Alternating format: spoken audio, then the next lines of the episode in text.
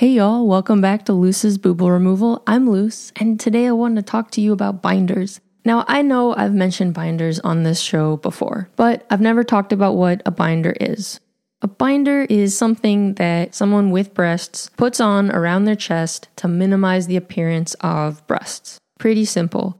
At one extreme, we have push-up bras. These are things that people with breasts wear to accentuate their breasts, to make them more visible and feminine and sexy or whatever. Kind of, in a sense, objectify their breasts. That's at one end of the extreme. At the other end, we have a booble removal. That's the other end of the extreme. You can either make your breasts really, really apparent with push-up bras, with padding, with all sorts of things, or you can have surgery and have them totally removed. Now, there's lots of things you can do in the middle. We do not live in a black and white world, a binary world. For example, when I had breasts, I would often wear sports bras. Now, there's two kinds of sports bras. There's the kinds of sports bra that it's like a bra that doesn't have a wire and it's kind of tight, but like you can wear it all day. You know, you still have two breasts, like there's kind of cups for each. And it's just a very comfortable kind of bra. And that's what I would wear all day. I could bike in it and go to work and then keep wearing it at work and come home. It was fabulous. As soon as I found that specific brand and model, that's just what I would buy. That's the only kind. When they started breaking, I'd sew them back together. It was glorious. There's another kind of sports bra I would wear, and that's a kind that I would use to actually play sports in.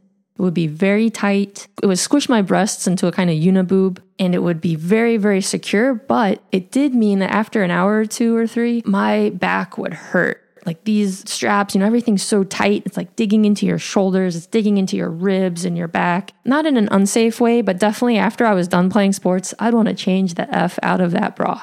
Now, between sports bras and having a booble removal, there's even more you can do. In fact, you should do more before you have elective surgery. And that's binding. So binding is not a bra. It's a wrap around the chest that just totally smushes one's breasts and they kind of come up like into your armpits and I don't know. It doesn't look great if you just wear the binder and look at yourself, or at least for me, you know, because that material has to go somewhere. But if I put on this binder around my chest and then put on a t-shirt, it would look and feel pretty damn flat. It's just totally different than wearing even the most restrictive of sports bras.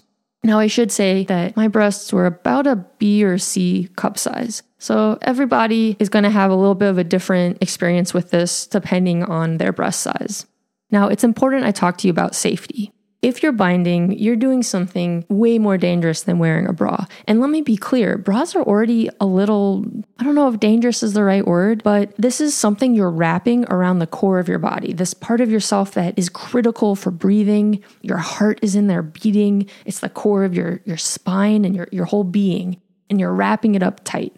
And as most people who wear bras know, when you come home from work or the end of a long day, what's one of the things you're going to do? It's going to be taking off your bra. I mean, it's just so restrictive. If you're sick, if you're on your period, if you're feeling nauseous, sometimes I would just have to take off my bra and that would make me feel better.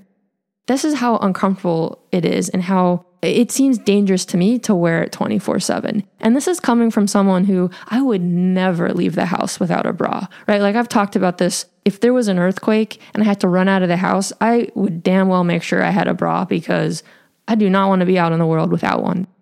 Now, binding, which is awesome because it makes your chest even more flat and it feels good and it's just super cool. I would feel so good when I would bind out in public. But it's even more dangerous. In fact, people do go to the hospital for binding because it's pushing your rib cage into your lungs. Do not try and bind yourself. Get an actual binder. If getting a binder is too expensive for you, there's other options. Find your LGBT center, your local center, and see if they have a binder donation, like a secondhand binder type of situation. But if you can get a binder, go and get one. And then when you feel like it's just lightly used and you're ready to move on, donate it for someone else because these things are amazing, but it can be dangerous for folks who are not using binders. If you're just wrapping tape around your breasts, if you're just wrapping ace bandages, if you're wrapping these things that can't move, you're restricting your breathing and you can actually collapse or puncture your lungs. And people go to the hospital for that. So be careful. And even if you're wearing an official binder, something that's made to go around your chest, you still have to be careful. And you do not want to wear your binder more than 8 hours. You got to give yourself in your chest room to move and to breathe. You don't want to wear a binder if you're doing hard exercise, if you're working out. If you're doing anything where you're going to be taking deep breaths, you could be injuring yourself. So be safe. There's another thing about binders. This isn't so much about safety, but just the long-term impact of binding your chest is that it will make your breasts sag. It will kind of move them around and stretch them out or make them less elastic. This is something you can see on YouTube if you hear trans guys talking about their chests, if you've seen pictures of trans guys. I often go to trans film festivals, and there's a lot of great material and movies and shorts about trans guys, for example, or, you know, also non-binary people. And it's very clear to me that binders have this impact, and I didn't want that impact. So I actually didn't bind that much. Everyone is going to handle this differently. People will think differently about their breasts, even among trans guys, transmasculine people, non-binary people who are assigned female at birth. They're going to think differently about their breasts. For me, I didn't want them, but on my journey to have them removed, I didn't, and also in the case of like that surgery not happening in the end, I didn't want my breasts to change. I wanted still to protect them and to keep them how they were, so I wore sports bras out in the world so that, you know, they wouldn't get all jarred around, and I did not bind all the time. In fact, I very rarely bound. Maybe just like on the weekends, like in the evening if I would go out. I mean, whenever I was hanging out with family, when I was going out with friends, if I was doing anything I wanted to feel really good about, I would bind. But that's it. I didn't let it interfere with my day-to-day. And some of that was like fear and thinking that I was being confusing or embarrassing or, you know, stuff like that. And other part of it was just comfort and just wanting to live my life as I'd been living it for a few decades and to not have to worry about that. To just not have to be inconvenienced, to be quite frank about it.